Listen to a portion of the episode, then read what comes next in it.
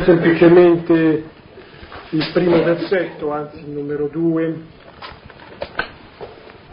dove c'è un'affermazione che mi sembra possa diventare supplica, una preghiera, cioè quello della, della ricerca del Signore dall'aurora, all'aurora ti cerco.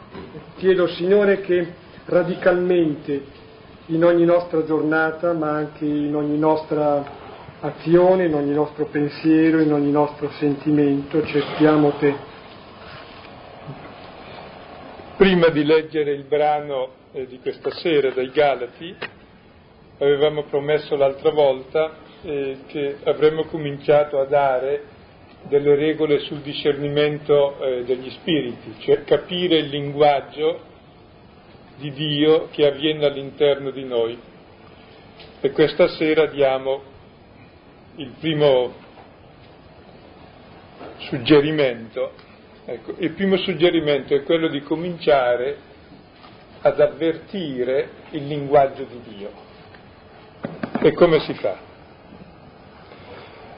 E quando noi ascoltiamo la parola esterna all'orecchio, nel nostro cuore c'è una reazione interna di attrazione o di repulsione, di gioia, di piacere o di dispiacere, di dolcezza o di amarezza, di luce o di tenebra. Ecco, questo è quel linguaggio interiore che dobbiamo imparare a leggere perché poi noi ci comportiamo in base a queste parole profonde del cuore. E il Signore stesso ci, par- ci parla attraverso questo linguaggio che impareremo a leggere. Ma prima di impararlo a leggere bisogna imparare a riconoscerlo a sapere che c'è. Cioè, c'è tutta una vita spirituale che si svolge nello spirito. E ci vuole l'attenzione a ciò che avviene. E allora è utile sapere, il primo presupposto è questo, che in noi ci sono tre tipi di pensieri.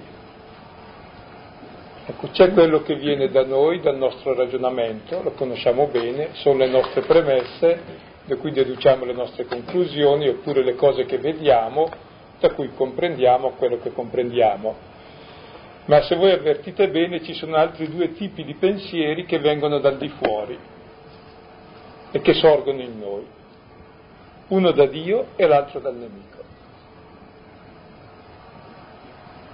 Ed è molto importante distinguere, appunto, mentre il primo è qualcosa di naturale e ne siamo abbastanza coscienti, il secondo è a livello di emozioni interiori che non hanno una forma, un linguaggio preciso un'osservazione esterna, per cui rischiamo anche di non avvertirlo mai, per cui rischiamo di essere mossi tranquillamente da emozioni negative senza accorgerci, oppure che il Signore mette qualcosa nel nostro cuore, delle ispirazioni positive e noi non ci accorgiamo, per cui non facciamo mai una vita conforme alla volontà di Dio se non per caso.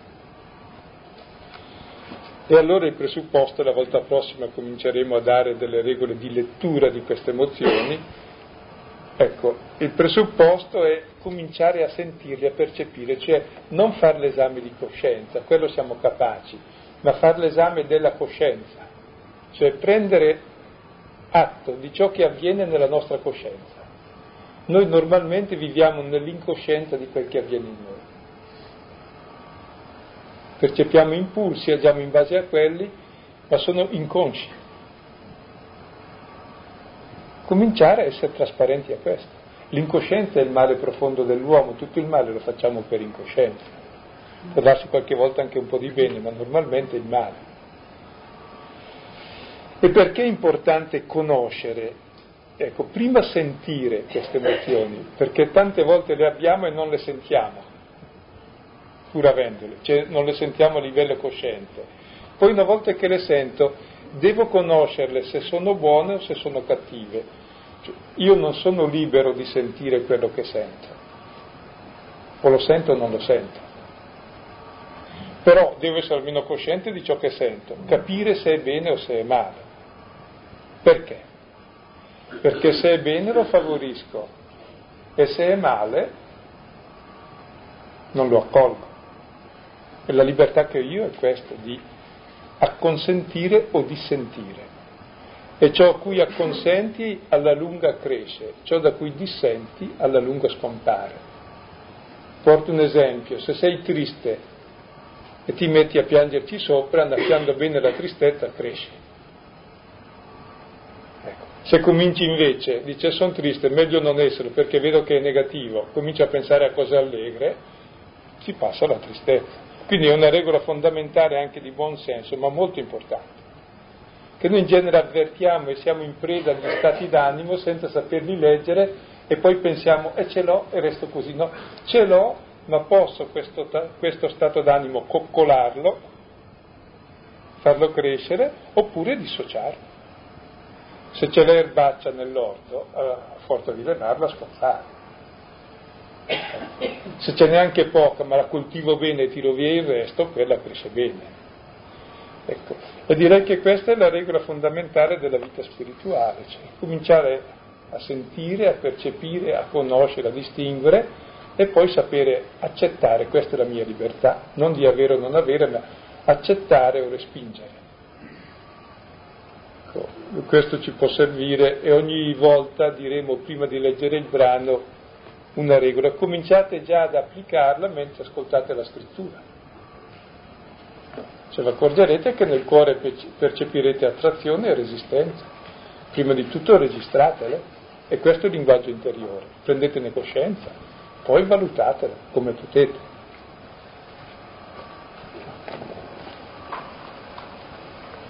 Veniamo al testo allora della lettera ai Galati, il capitolo primo.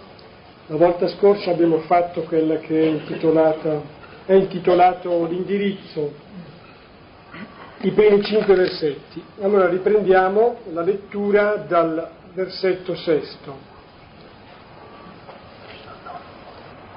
Galati, capitolo primo, versetti 6-9. Al solito teniamo sott'occhio il testo, traduzione della CEI, ascoltiamo la traduzione più aderente.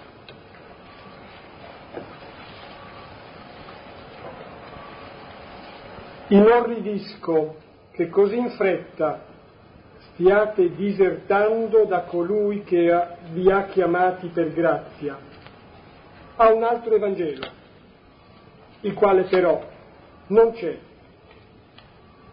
solo che ci sono certuni che vi turbano e vogliono invertire l'Evangelo. Ma anche se noi stessi o un annunciatore dal cielo vi recasse un Evangelo, oltre l'Evangelo che vi abbiamo recato, sia anatema come vi ho già detto e ora di nuovo affermo, se qualcuno vi reca un Evangelo oltre quello che avete ricevuto, sia anatema. Ecco, ci fermiamo qui per questa sera. È un brano strano perché all'inizio delle lettere Paolo comincia sempre ringrazio e benedico Dio e qui comincia dicendo inorridisco e poi invece di dire che cresca questa benedizione dice sia anatema. Quindi è estremamente interessante. Che cos'è capitato? Ecco, l'antefatto l'avevamo accennato la volta scorsa, i Galati erano dei pagani convertiti al cristianesimo e che andavano avanti tranquilli vivendo da cristiani, solo che sono arrivati eh, dei giudaizzanti che dicevano voi per essere cristiani più bravi dovete anche farvi circoncidere, dovete osservare tutte le leggi della purità legale, dovete rispettare le feste, le regole elementari, mangiare questo, mangiare quello, perché la salvezza è, sì, la salvezza verrà pur da Cristo, però è bene garantirla con altre cose. Quindi il problema era abbastanza grosso. Paolo subito ha detto, qui ne va della verità della fede cristiana, perché la salvezza o viene da Cristo o non viene da Cristo. Cioè uno non può essere figlio di due padri, o dell'uno o dell'altro. E quindi praticamente questa posizione che sembrava più perfetta, sotto apparenza di bene, veniva a essere la distruzione del Vangelo, cioè della buona notizia di un Dio che ci ama, ha dato la vita per noi e ci salva per sua misericordia, che è l'essenza della fede cristiana. E non è che ci salviamo perché siamo più o meno bravi, più o meno perfetti ma semplicemente perché Dio ci è padre. Ecco, questa è la verità dell'Evangelo che è intaccata da questa posizione che vuol migliorarlo.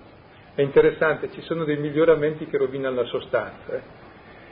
Ecco, questo è l'antefatto. E Paolo esplode subito manifestando il suo orrore, cioè invece della benedizione.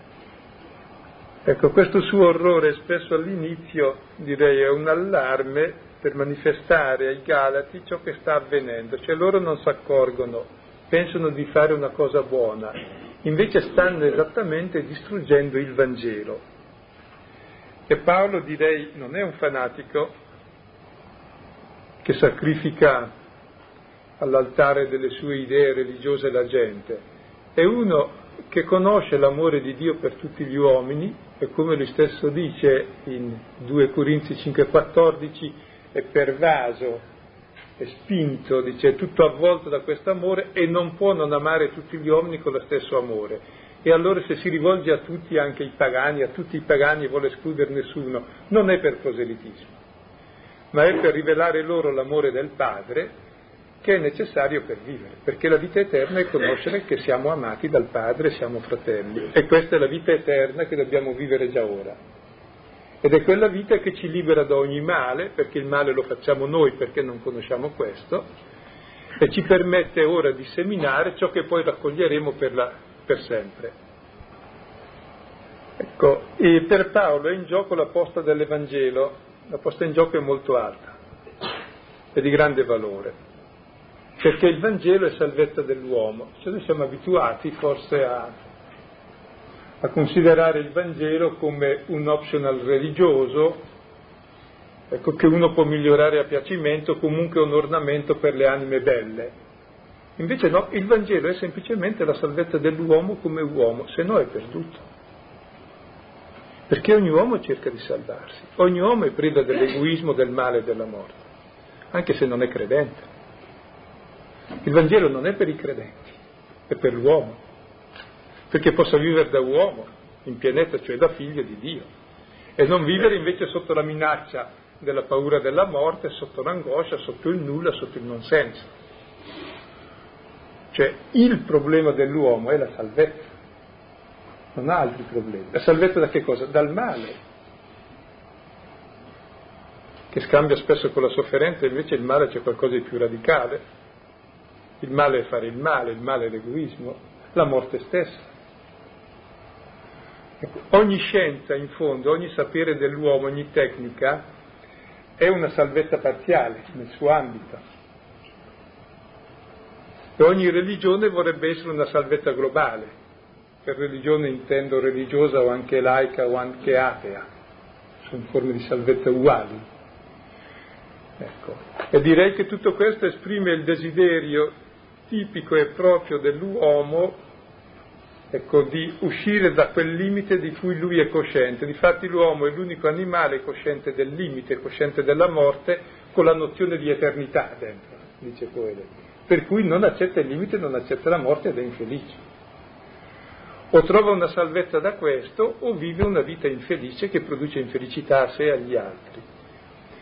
Allora quando Paolo parla di Vangelo, Vangelo vuol dire buona notizia, parla della buona notizia di un Dio che ci salva per puro amore e per pura grazia, che ha vinto il peccato, che ha vinto l'egoismo, ha vinto la morte e ci dona questa vita da vivere qui e ora per suo dono, non in virtù dei nostri meriti, delle nostre opere. Ecco, quindi la posta in gioco è alta, è la vita stessa dell'uomo col suo senso, ma dell'uomo umano e mondano. Noi forse oggi non ci pensiamo perché abbiamo confinato il Vangelo nell'ambito religioso. Mentre il Vangelo è la buona notizia per l'uomo, E non è che se annunciamo il Vangelo ai non cristiani è per fare dei proseliti così guarda quanto siamo numerosi, la nostra organizzazione è più forte, non ce ne frega niente. A noi ci interessa che se ho conosciuto che Dio è padre, l'altro mi è fratello, e quindi gli testimonio l'amore del Padre che è necessario a lui come a me, come il pane. Come il pane, perché la vita è questa. Più del pane, perché il pane gli verrà meno, e spesso non ce l'ha, comunque al massimo ne mangia per 90 anni. Questa invece è la vita eterna ed è la vita fraterna e filiale che rende vivibile la vita come uomo. Ecco, allora praticamente capite perché Paolo, davanti alla prospettiva di veder minacciato il Vangelo, reagisce in modo così violento. E subito all'inizio della lettera, che adesso appunto commentiamo versetto per versetto, esce con la sua espressione di orrore. Ecco, realmente state cadendo nel precipizio, voi che ne eravate usciti. E starci dentro è meno grave che caderci. Il precipizio ci si vive anche fino a quando non si muore, ma caderci giusti ammazza. Sì, leggiamo allora di nuovo il versetto sesto. Inorridisco che così in fretta stiate disertando da colui che vi ha chiamati per grazia a un altro Evangelo. La prima parola l'abbiamo tradotta inorridisco, in greco c'è mi meraviglio, ma ci sono due tipi di meraviglia. Ecco, la meraviglia positiva che è quella davanti a qualcosa di bello, di buono, di grande, quasi di tremendo, di affascinante, è la meraviglia davanti al divino, Troviamo nel Vangelo quando Gesù compie un gesto che è significativo più che di potenza di una realtà che è inserita nella nostra situazione umana. Cioè dopo i miracoli la gente semplice che è capace di cogliere si meraviglia e quella meraviglia positiva. E poi c'è la meraviglia negativa davanti a un male inatteso e mostruoso, più grande di ogni attesa, appunto. E Paolo si trova davanti a questo. Allora sente l'orrore, cioè la meraviglia negativa davanti a un male infinito, è la perdita del bene infinito. Ed è bella questa parola che esplode come prima dalla sua bocca, invece della benedizione. Cioè non può dire la benedizione, lui si sente madre dei Galati, è bellissima la tenerezza che ha Paolo quando dice io soffro per voi ancora le doglie del parto, cioè si sente proprio madre vuole bene a questa gente, vedendola cadere sul bordo per cadere, anzi perché stanno cadendo, stanno ascoltando questi infiltrati, vedendoli sul bordo si mette a gridare come una sirena, un grido per dire fermatevi per favore. Ecco, vuol, vuol loro far prendere coscienza del male che si sta consumando in loro senza che se ne accorgano. Sì, quello che qui è detto, mi sembra, sì, ammonizione nella Bibbia di Gerusalemme, qualcuno con parole forti l'ha intitolata una maledizione apostolica, contrapposta a quella che è la usuale benedizione dell'Apostolo. Pare che si possa anche eh, si possa ravvisare in questo stupore, orrore di Paolo, a livello ma non banalmente autobiografico, a livello profondo, si possa ravvisare quella che è l'esperienza di Paolo, che è venuto da un, appunto da una situazione in cui tentava di salvarsi per industria sua, per, per sua accortezza, cioè con quella che lui chiama la giustizia che deriva dalla legge. È venuto da quell'esperienza alla, all'esperienza grande di cui dice nella lettera ai Filippesi, capitolo terzo, cui cioè coglie che la salvezza deriva dalla fede. La salvezza è un dono, non è uno stipendio ecco, per un lavoro che hai fatto, ma è piuttosto un dono che benevolmente e gratis il Signore ti dà. Ecco, lui eh, vede che i Galati stanno ripiombando da dove lui è stato tratto dal Signore, da ciò il grido di stupore, di meraviglia o di orrore. Ecco, vorrei che vedessimo anche il significato profondo di questo grido.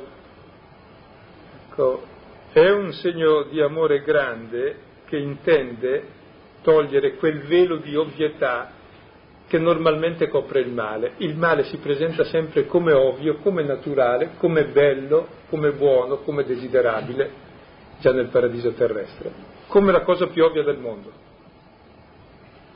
Va smascherato. Addirittura qui il male appare come un bene, un bene più grande, perché voi credete in Cristo qualcosa di più, ancora più bravi. Bisogna diffidare delle doppie conversioni, ancora più bravi. Più bravi della misericordia di Dio non si può essere. Ecco, e credo che è un gesto sommo di carità rendere avvertiti del male e si distingue il, fe- il falso dal vero profeta dal fatto che il vero profeta scoccia. non perché ti vuol male, il medico pietoso non cura bene, ma perché ti vuol bene. Quindi dice con esattezza il tuo male, non te lo coccola per mantenerlo e poi mantenersi su questo male, te lo denuncia anche brutalmente. È grande carità. Ecco. Noi in genere invece siamo molto più tranquilli sul male perché, perché siamo incoscienti, non sappiamo quanto faccia male. Ecco, Paolo che ha perfetta coscienza di cosa sta avvenendo, proprio esprime subito questo orrore e dice che è poi così in fretta sta avvenendo, così in fretta, e il male deve avvenire sempre in fretta. Non bisogna pensarci su troppo, se no ti accorgi che è male è come una scivolata, è sempre più in fretta rispetto alla salita. Il male ha bisogno di fretta. E cosa avviene in fretta? Avviene che stanno disertando. Sì, noi qui abbiamo detto disertando, passate, credo, mm. passiate ad un altro Vangelo, sì. sì. Dice la traduzione nostra. La parola tecnica è proprio disertare, passare da un campo all'altro, cioè si sta passando al campo del nemico. Col pretesto di migliorarlo si va dalla parte opposta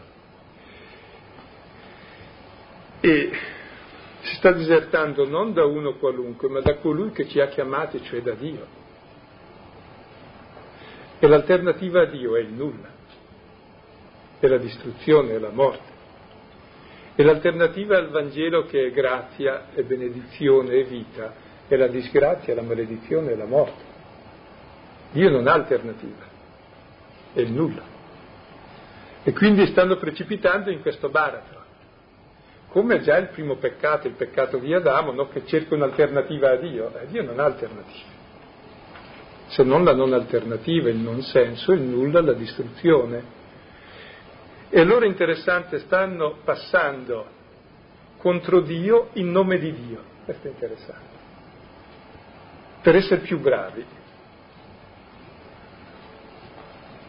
E Dio è chiamato colui che, che ci... chiamato eh, per grazia. Sì. Tra l'altro appunto contrapposto al, all'altro Evangelo sarebbe da dire più spontaneamente, immediatamente, dal vero Vangelo a un altro Evangelo. Invece dice, a posto del vero Vangelo che noi suggeriremmo, colui che vi ha chiamati per grazia, dove davvero l'Evangelo è identificato con la persona, se vuoi la persona di Dio Padre che agisce per mezzo di Gesù Cristo attraverso la grazia ed è indicato attraverso la grazia anche il contenuto dell'Evangelo, che è dono appunto. Ed è bella anche la definizione che viene data di Dio. Dio chi è? Colui che ti ha chiamato. Per grazia. Cioè pensate cosa significa chiamare una persona, chiamare per nome. Eh, significa volerle bene, significa entrare in relazione. Dio è quello che ti vuol bene, che entra in relazione con te, che ti fa esistere, che dice il tuo nome, ti chiama per nome.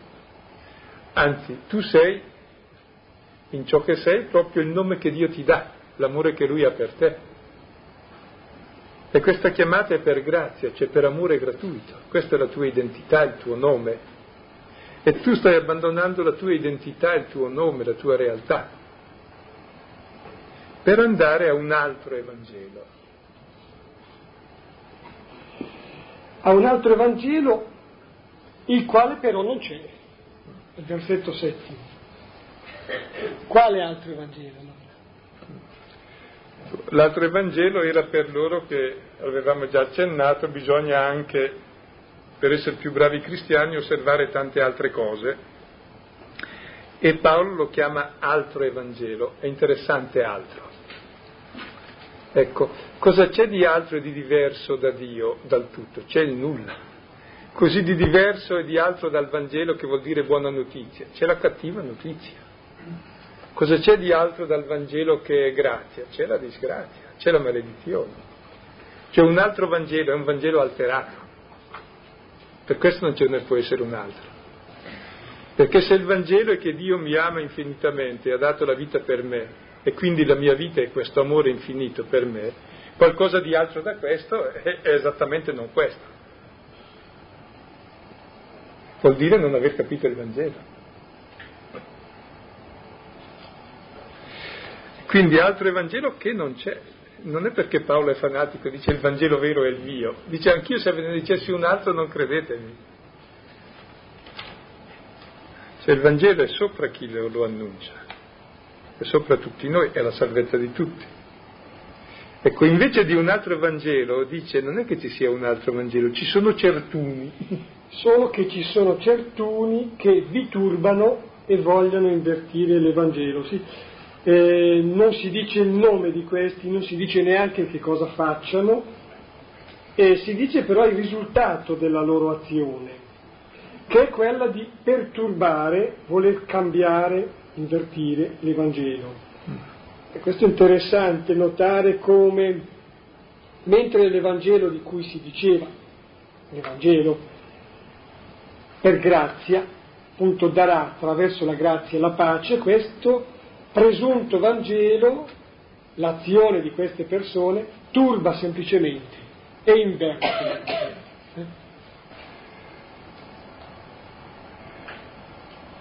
Stavo un pochino guardando no, e qual è il risultato dell'altro Vangelo, è proprio il turbamento e l'inversione ecco, della benedizione in maledizione. Perché? Perché il segno del Vangelo è la gioia e la pace, la charis, la grazia e la pace. Ecco, il segno dell'assenza dell'Evangelo è esattamente la mancanza di gioia e di pace. E anche il criterio dell'azione spirituale è sempre la gioia e la pace. Anche una cosa buona che non mi dà gioia e pace, non è che devo farla io.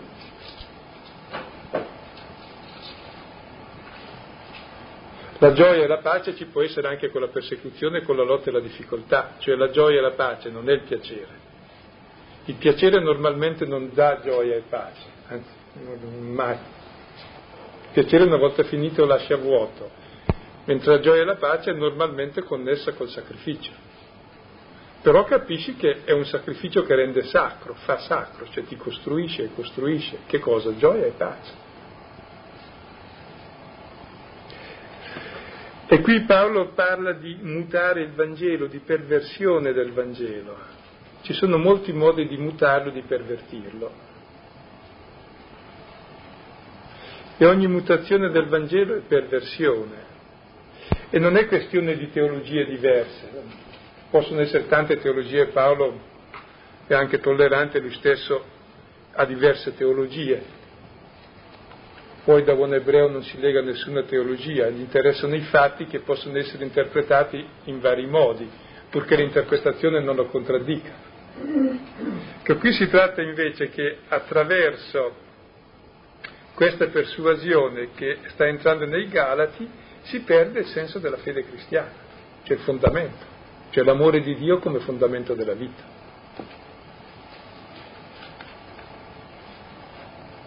Quindi bisogna distinguere bene anche tra un pluralismo di idee, che vanno tutte anche bene, sugli accessori, ma un'unità fondamentale su ciò che è fondamentale.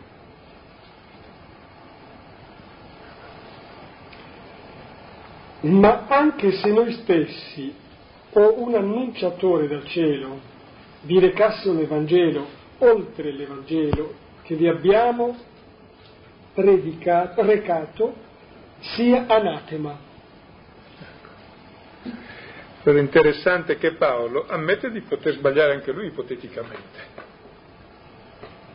Cioè non è che Paolo ha il Vangelo in tasca e quel che dice lui è Vangelo, Paolo stesso è misurato dal Vangelo, cioè se io sbaglio non credetemi se dico qualcosa di contrario al Vangelo. Non si pone sopra, ma lui è servo del Vangelo.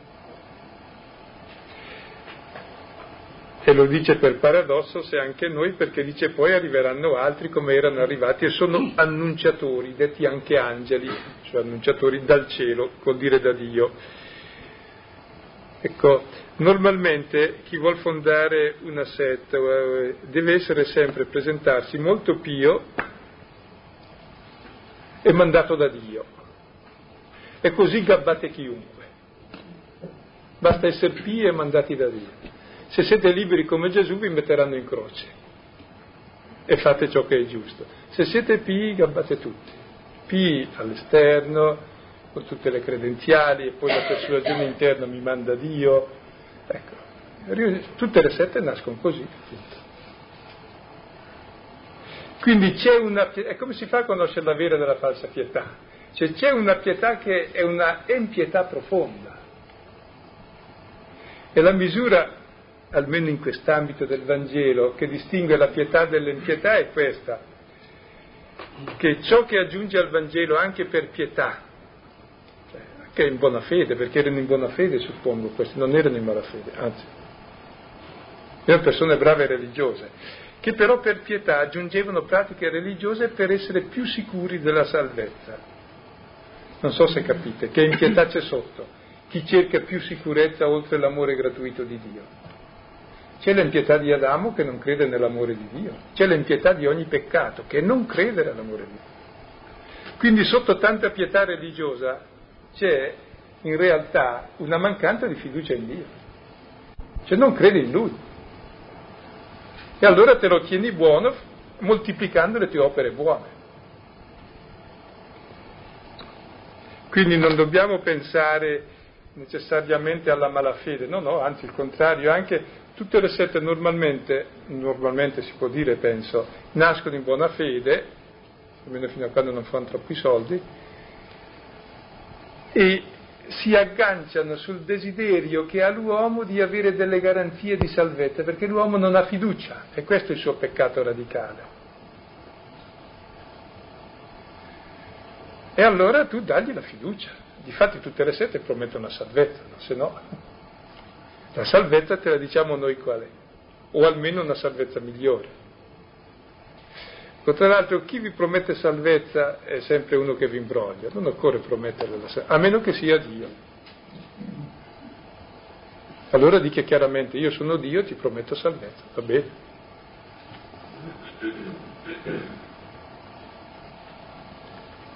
Quindi neanche se uno si, eh, si annuncia come mandato da Dio, non mi interessa.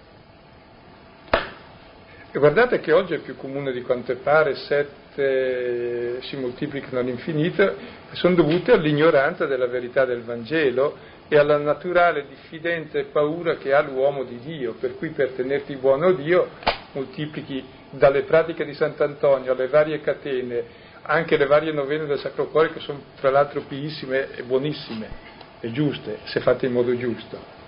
Ma tutte le pratiche religiose, se le fai la stessa messa, la puoi ridurre così. Cioè invece che essere il centro del Vangelo, cioè l'amore di Dio che ti salva gratuitamente, viene a essere la tua prestazione con cui ti garantisci l'assistenza di Dio. E eh no. Eh. Quindi questa mentalità di perversione del Vangelo, direi, è una cosa che avviene istintivamente anche in ciascuno di noi, no? È importante riconoscerla. Ecco. E qui dice si tratta di un Vangelo che sta oltre il Vangelo, in greco c'è, para, c'è proprio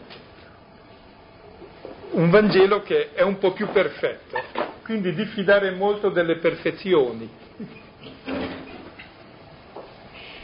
L'unica perfezione che il cristiano conosce è esattamente quella dell'umiltà e della misericordia, cioè la perfezione consiste nel conoscermi sempre di più uguale a tutti, cioè peccatore. Chi si conosce si sente solidare con tutti perché avverte nel suo cuore il male che hanno tutti e comincia a non giudicare più nessuno e a capire che ha bisogno di essere salvato e quindi è solidare con gli altri che hanno lo stesso bisogno. Questa è l'unica perfezione. Cioè l'umiltà e la misericordia che è la perfezione stessa di Dio che si è fatto ultimo di tutti e ha amato tutti. Quindi ogni cosa che va oltre questo...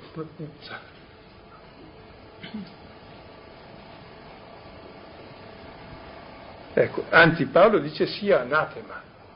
Questo anatema che scaglia è importante. E anatema vuol dire sia esposto, lo si esponeva sull'altare e veniva bruciato dal fuoco di Dio quindi vuol dire sia esposto al giudizio di Dio.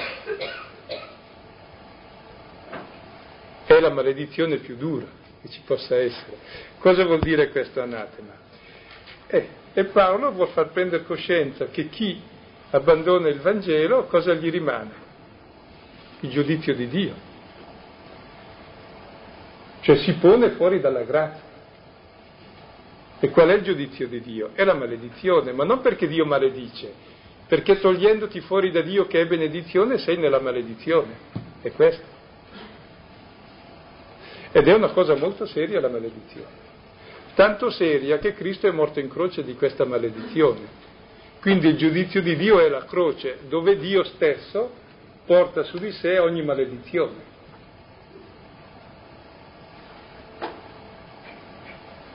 Ecco allora il giudizio di Dio nella sua chiarezza. Il giudizio di Dio è che Dio è misericordia, non giudica nessuno e si lascia giustiziare Lui portando la maledizione su di sé. Ecco, però non dobbiamo sottovalutare questo. Ecco, non dobbiamo dire già tanto Lui è buono, quindi ecco, il fuoco di Dio sappiamo cos'è, non è quello che avevano invocato Giacomo e Giovanni sui Samaritani, poi che facciamo scendere un fuoco dal cielo e li distrugga? Gesù risponde loro, non sapete di che spirito siete, Dio ha un altro fuoco. Il suo fuoco è lo Spirito Santo, cioè l'amore. Quell'amore che lo porterà a morire in croce. Ma è tremendamente serio allora. Sì.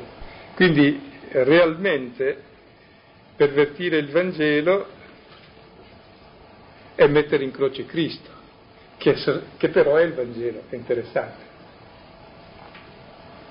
Quindi non può uscire dal Vangelo neanche chi lo perverte, però è bene che prenda coscienza che sta pervertendolo. Era venuto in mente un, un riferimento al Vangelo, è al finale del capitolo sesto di Matteo, eh, brano che normalmente si, si intitola un po' La fiducia nella provvidenza che sarebbe poi, come dire, la condanna dell'affanno. Perché? Perché non dovete affannarvi, perché non dovete letteralmente, si dice, dividervi, eh, quasi spappolarvi nella tensione delle diverse cose. Ehm, perché l'affanno, il preoccuparsi in diversi modi, sui diversi piani, anche spiritualmente, è indizio di non fede. Ecco, direi che queste persone che Paolo condanna sono delle persone che si affannano, si affannano per la salvezza e moltiplicano le cose da fare, le pratiche da fare, per dire, stare su questo discorso sul piano religioso, moltiplicano le cose da fare perché in fondo non si fidano del Signore. Ecco, di conseguenza è proprio la negazione della fede che è fiducia nel Signore e affidamento a Lui, che è fiducia nel dono della salvezza che viene dal Signore, ma diventa, oh, se non mi salvo io, chi mi salva? Ecco, ridotto in termini molto semplici. E questo riferimento, dicevo, a Matteo, finale del capitolo sesto. Possiamo proseguire con l'ultimo versetto, il nono.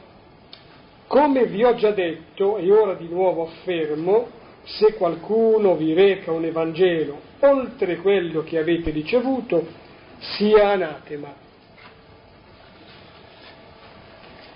Paolo sente il bisogno di ripetere perché sente il bisogno di ripetere? Perché è una cosa eh, nella quale probabilmente si cade molto facilmente senza accorgersi, allora bisogna ripetere. E due il principio di molti, va ripetuto molte volte, anzi forse ogni volta, l'ha appena detto e lo ripete.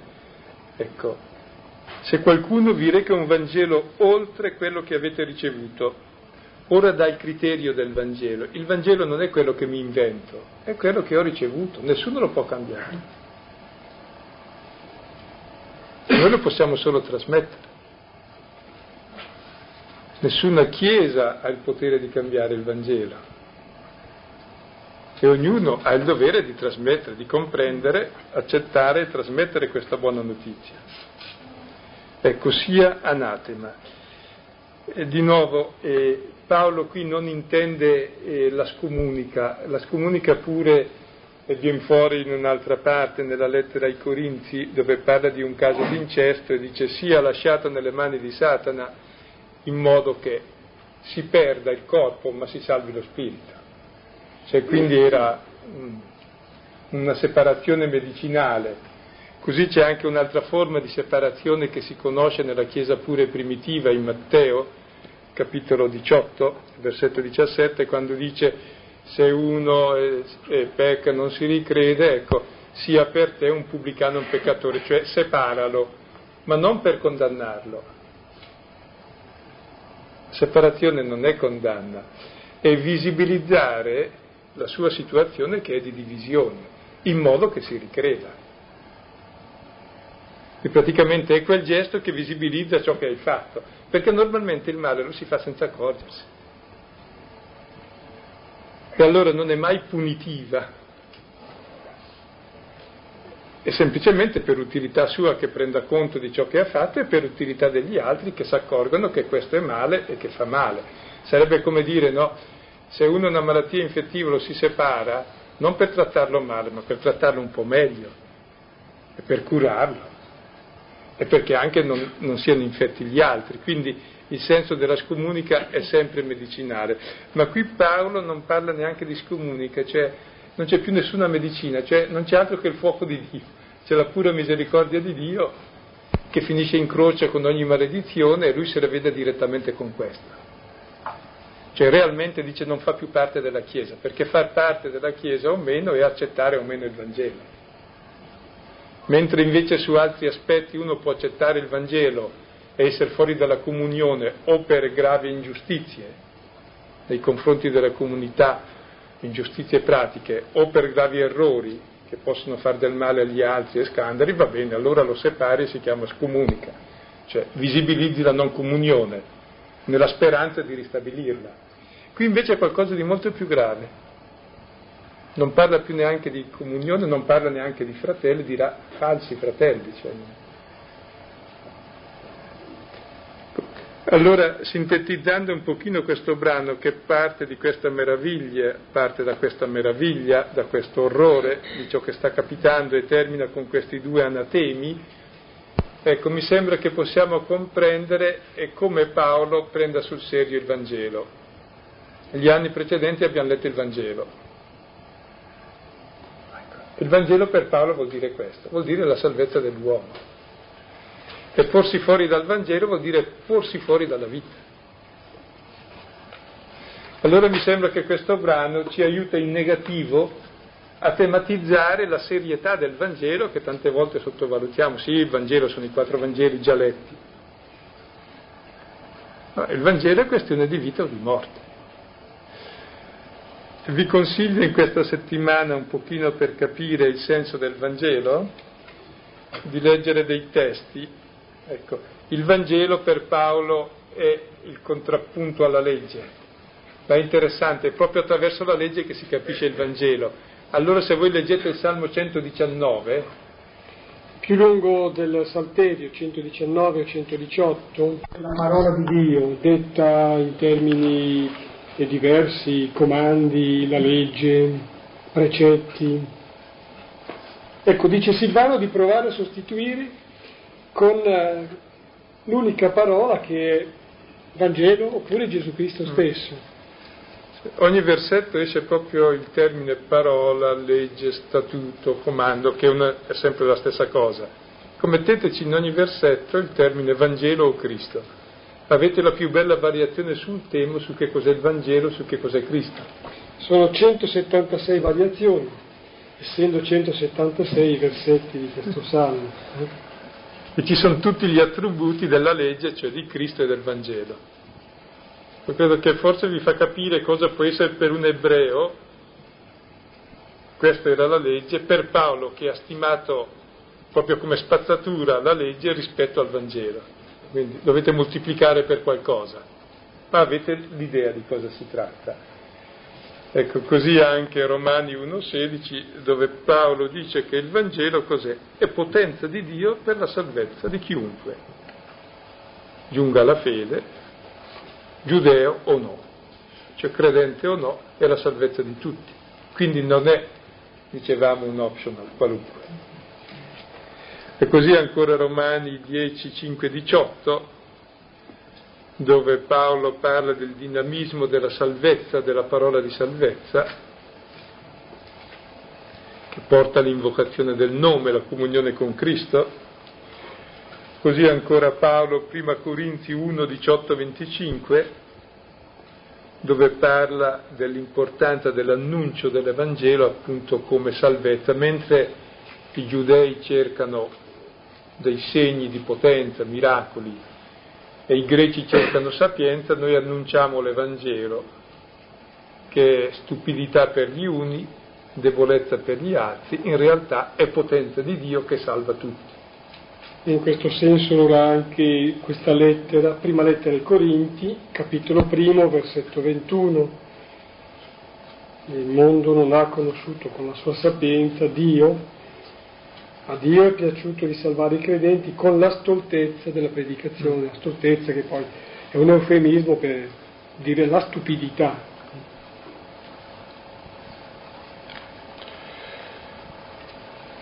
alcuni testi questi, no? per, per, restare sul tema e approfondirlo e comprenderlo, anzi lasciarsi prendere da questo fatto, ecco, l'importanza capitale, essenziale dell'unico Evangelo, che non può essere sostituito. Credo proprio, come dicevo già prima, che questo brano eh, molto bello per farci capire il valore del lavoro che abbiamo fatto gli anni precedenti, cioè di conoscere il Vangelo. E come vedete proprio le lettere di Paolo sono delle lenti di ingrandimento posti su un tema.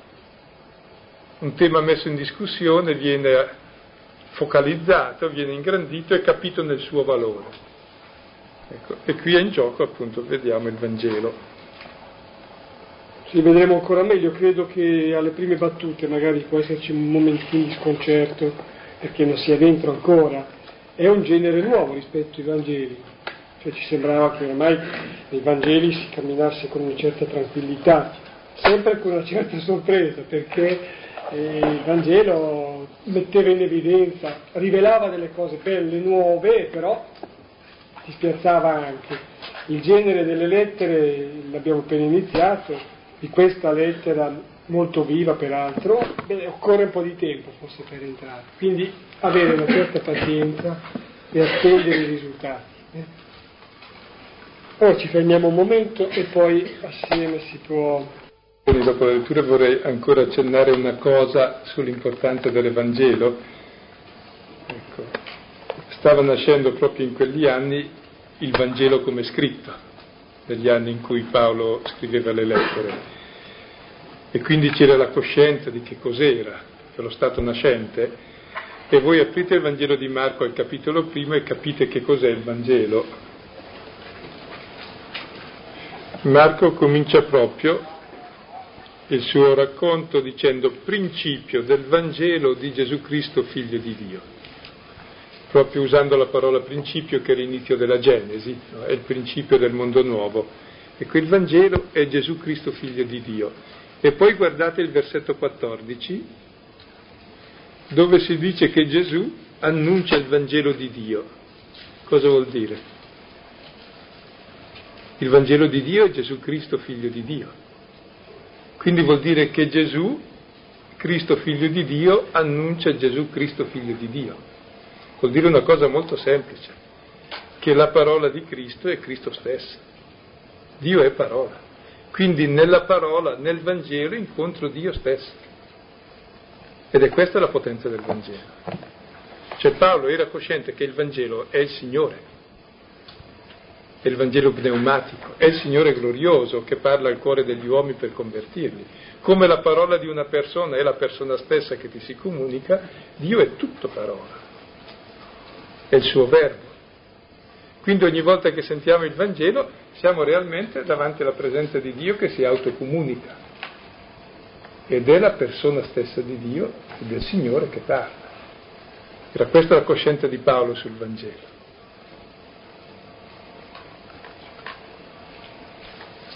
Ed è anche per questo che si capisce perché dopo duemila anni ci sono ancora dei cristiani, non perché ci sono persone plagiate eh, che credono in cose strane, cioè come faccio io a credere dopo duemila anni in una persona che non ho mai vista, della quale mi racconta le cose più strane, che risuscitava i morti, faceva camminare gli zoppi, vedere i ciechi ed è risorto dai morti. Nessuno mi può persuadere di una, di una baggianata simile, scusate. O è la potenza di Dio che al mio cuore dice è proprio così. E questa è la tua vita, o se no eh, non riesco a capire come sia possibile che una persona assennata possa crederci. Non so se capite. Quindi non è opera di convinzione di uomo, è potenza dello Spirito che ti testimonia che questa è la verità per la quale Dio ti ha fatto.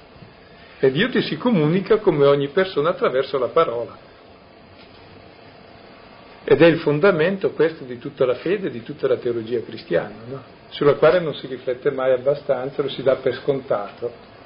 Come mai noi dopo duemila anni, Gesù dice subito dopo, passa per il mare di Galilea, dice ai discepoli seguitemi e lo seguono. E anche noi ancora lo seguiamo, per la forza della sua parola. E su questa parola ci giochiamo la vita, senza essere fanatici, perché, perché comprendiamo che lì è la vita.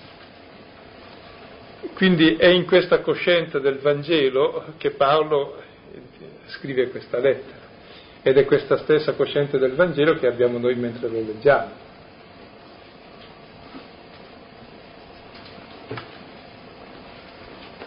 E anche dopo spero. Coraggio, magari anche appena una parola, un rilievo, ci aiuta.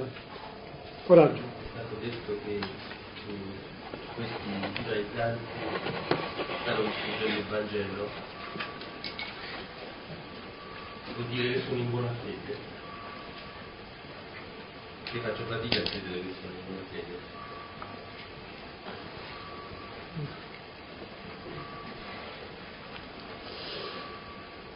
Penso proprio di sì. Penso di sì, perché non, prima perché non abbiamo motivi per credere il contrario, secondo per... È un altro Vangelo, cioè sì. il Vangelo è quello o non c'è nient'altro, non c'è nulla nella distruzione. Però è sempre in buona fede che l'uomo fa il male. O è sempre in nome di Dio. Eh sì. Eh.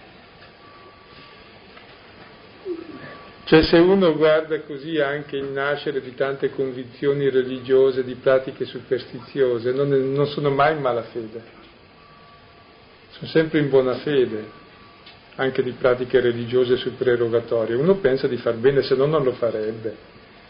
È per ignoranza che l'uomo pecca, non per cattiveria.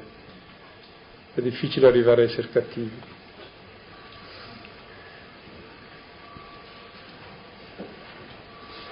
può essere, ma è... E anche c'è un motivo, che cioè l'uomo è facilmente giocato e sulla sicurezza di salvezza. Cioè quando tu garantisci a uno la salute e la salvezza, ma l'hai subito in mano. Perché l'uomo non cerca altro e d'altronde nessuna scienza gli dà questo. Quindi è facilissimo barare su questo, ma anche essere giocati, non solo giocare la gente, ma anche essere giocati, cioè e il discriminante è il fatto se hai fiducia in Dio, questo è il Vangelo nel suo amore, oppure cerchi di garantirti con le tue pratiche, con le tue prestazioni il suo amore e questo è il versante opposto, cioè la sfiducia. Come nell'amore verso una persona Ecco, o tu vuoi esibizioni del suo amore perché non sei sicuro e allora è un ricatto, o gli credi e allora eh, c'è un volersi bene, pacifico. Ma penso che sia proprio in buona fede sempre, perché proprio l'uomo ha bisogno di sicurezza. E tra l'altro tu vendi sicurezze, hai sempre successo, la verità invece ti rende più insicuro, perché la verità è anche questione di fiducia, è questione anche di incertezza perché è più grande di noi, è questione di ricerca, è questione di pazienza. Ecco, la verità fa meno effetto nell'immediato nella sicurezza e della certezza. Per questo dobbiamo essere molto attenti. E, e non scambiare le sicurezze, soprattutto nella fede, con la verità, che è il buttare via tutte le sicurezze perché gli credi.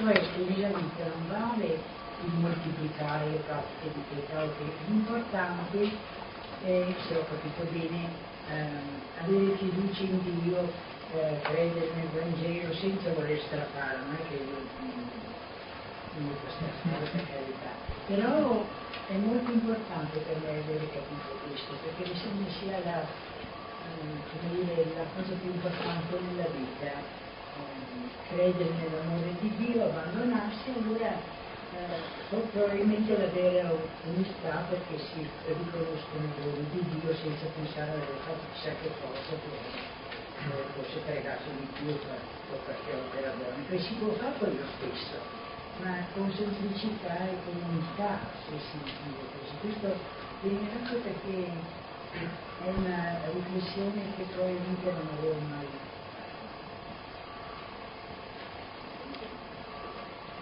A me piaceva questo Paolo che dice che tu prima dicevi mi meraviglio che così in fretta, dicevi il male va in fretta, però anche lui eh, scrive subito, salta le benedizioni, passa subito all'ammonizione, cioè va in fretta anche lui, ecco, non perde tempo.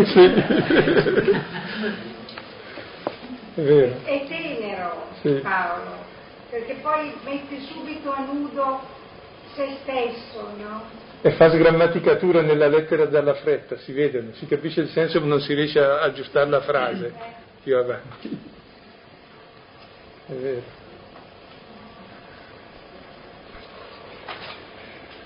Aggiungo una cosa e poi concludiamo. Ecco, a me colpisce molto come Paolo intende ciò che sta avvenendo, c'è un disertare da colui che ci ha chiamati, c'è un porre un'alternativa a Dio. Ogni male in fondo è sempre un cercare un'alternativa a Dio e alla fiducia in Lui. Già questo è stato il male di Adamo. E se voi notate, eh, ciò che fa eh, la struttura di fondo di ogni male, di ogni peccato, è questo non fidarsi di lui e della sua parola e cercare un'alternativa a lui, alla sua parola, alla fiducia in lui. L'alternativa è questa, è esattamente il nulla. È il peccato, appunto. È, la, è il fallimento, no? peccare vuol dire fallire.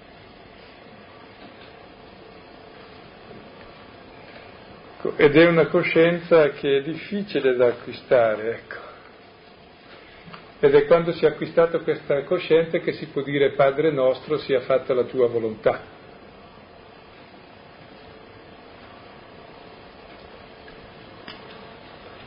E appunto diciamo Padre nostro.